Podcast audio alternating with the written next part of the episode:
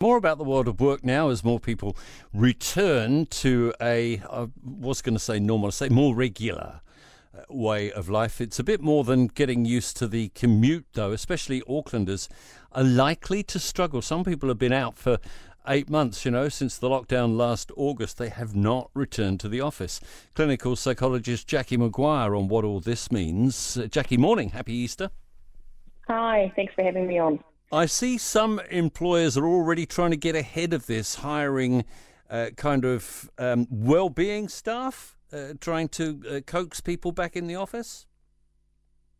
Well, I think when we think about this return to work, it's going to be a long time coming. This is, you know, we've had two years now where it's a, it's a change to the way in which work looks, you know, at a at a global scale, just like the industrial revolution was, or the start of technology, uh, you know, how that changed our, our, way of working. This will be a, a change at that grander scale. And when we think about our workforce populations, it's a mixed bag.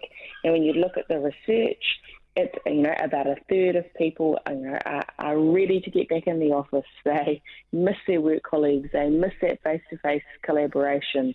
You know, they they're lonely at home, or it doesn't provide the motivation or the excitement that they're after at work.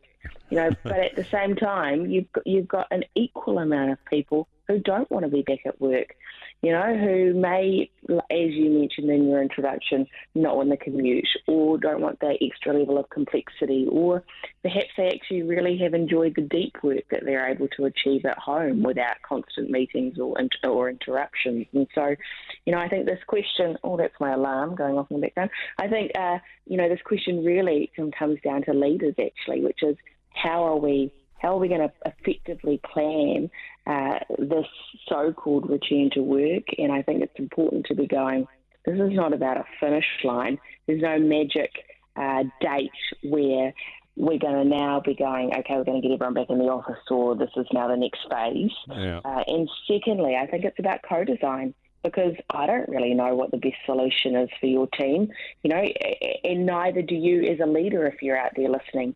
Now, there's often a very large disconnect between what leaders think their teams want and actually what the people do want. And so I, I think it's about getting out there and talking to people, Tim, and really listening. You've got two ears and one mouth.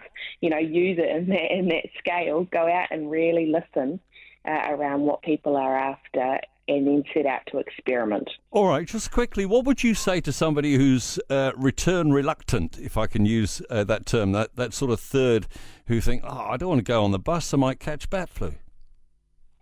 Yeah, well, well, I think if people are worried and anxious, then it's about planning how they do that safely. So if somebody you know, is worried that they're going to catch COVID, then it's about following their health values and maybe they decide to drive, you know, in the short term because that eliminates part of their anxiety around public transport. But I also think this comes back to the leader employee conversation, which is, you know, uh, there's two factors here yes, being face to face with people is better for relationships and it's better for collaboration and innovation and the ways in which we're working now. That that is true. So I think some form of hybrid working is important. You know, where we have people in the office, you know, yeah. say two days a week and people at home. Ease but I them in, think, yeah.